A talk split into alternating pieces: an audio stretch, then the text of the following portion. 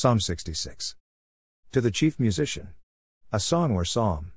Make a joyful noise unto God, all ye lands, sing forth the honor of his name, make his praise glorious. Say unto God, How terrible art thou in thy works! Through the greatness of thy power shall thine enemies submit themselves unto thee.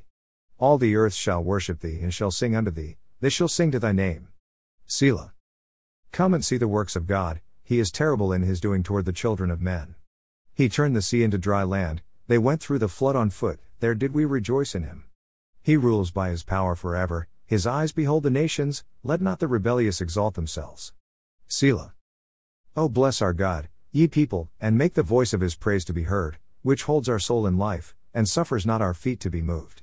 For thou, O God, hast proved us, thou hast tried us, as silver is tried. Thou broughtest us into the net, thou laidst affliction upon our loins. Thou hast caused men to ride over our heads, we went through fire and through water, but thou broughtest us out into a wealthy place. I will go into thy house with burnt offerings, I will pay thee my vows, which my lips have uttered, and my mouth has spoken, when I was in trouble. I will offer unto thee burnt sacrifices of fatlings, with the incense of rams, I will offer bullocks with goats. Selah. Come and hear, all ye that fear God, and I will declare what he has done for my soul. I cried unto him with my mouth, and he was extolled with my tongue. If I regard iniquity in my heart, the Lord will not hear me, but verily God has heard me, he has attended to the voice of my prayer. Blessed be God, which has not turned away my prayer, nor his mercy from me. Luke 16. And he said also unto his disciples, There was a certain rich man, which had a steward, and the same was accused unto him that he had wasted his goods. And he called him, and said unto him, How is it that I hear this of thee? Give an account of thy stewardship, for thou mayest be no longer steward. Then the steward said within himself, What shall I do? For my Lord taketh away from me the stewardship, I cannot dig, to beg I am ashamed. I am resolved what to do, that, when I am put out of the stewardship, they may receive me into their houses. So he called every one of his Lord's debtors unto him, and said unto the first, How much owest thou unto my Lord? And he said, An hundred measures of oil. And he said unto him, Take thy bill, and sit down quickly, and write fifty. Then said he to another, And how much owest thou? And he said, An hundred measures of wheat. And he said unto him, Take thy bill, and write fourscore. And the Lord commended the unjust steward, because he had done wisely, for the children of this world are in their generation wiser than the children of light. And I say unto you, Make to yourselves friends of the mammon of unrighteousness, that, when ye fail, they may receive you into everlasting habitations. He that is faithful in that which is least is faithful also in much, and he that is unjust in the least is unjust also in much.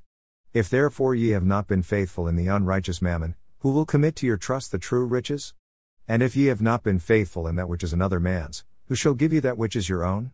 No servant can serve two masters, for either he will hate the one, and love the other, or else he will hold to the one, and despise the other.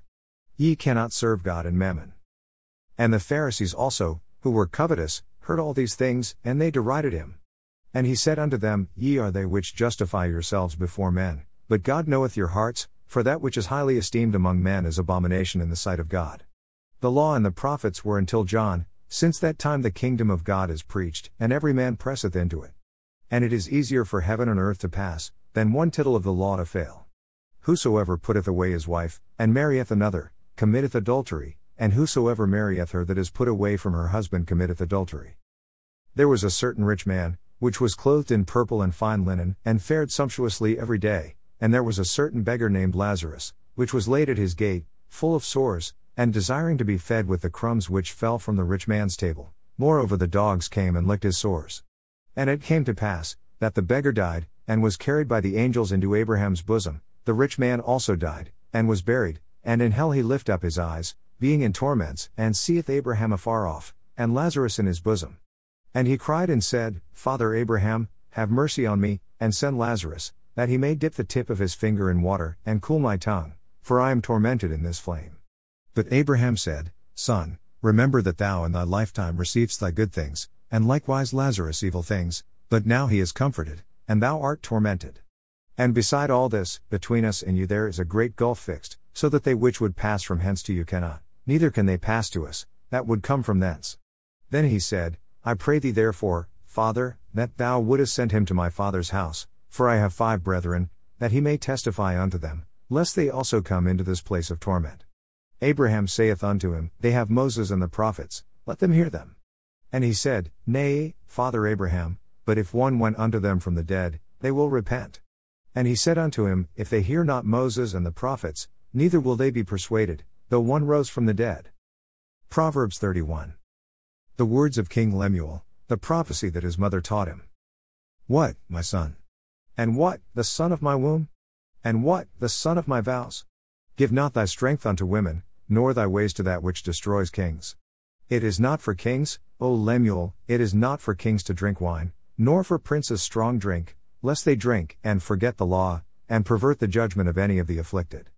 Give strong drink unto him that is ready to perish, and wine unto those that be of heavy hearts. Let him drink, and forget his poverty, and remember his misery no more. Open thy mouth for the dumb in the cause of all such as are appointed to destruction. Open thy mouth, judge righteously, and plead the cause of the poor and needy. Who can find a virtuous woman? For her price is far above rubies. The heart of her husband doth safely trust in her, so that he shall have no need of spoil. She will do him good and not evil all the days of her life. She seeks wool and flax, and works willingly with her hands. She is like the merchant's ships, she brings her food from afar. She rises also while it is yet night, and gives meat to her household, and a portion to her maidens. She considers a field, and buys it, with the fruit of her hands she plants a vineyard. She girds her loins with strength, and strengthens her arms. She perceives that her merchandise is good, her candle goes not out by night. She lays her hands to the spindle, and her hands hold the distaff. She stretches out her hand to the poor, yea, she reaches forth her hands to the needy. She is not afraid of the snow for her household, for all her household are clothed with scarlet. She makes herself coverings of tapestry, her clothing is silk and purple. Her husband is known in the gates, when he sits among the elders of the land. She makes fine linen, and sells it, and delivers girdles unto the merchant. Strength and honor are her clothing, and she shall rejoice in time to come. She opens her mouth with wisdom, and in her tongue is the law of kindness. She looks well to the ways of her household, and eats not the bread of idleness. Her children arise up, and call her blessed, her husband also, and he praises her. Many daughters have done virtuously, but thou excellest them all. Favor is deceitful, and beauty is vain, but a woman that fears the Lord, she shall be praised. Give her of the fruit of her hands, and let her own works praise her in the gates.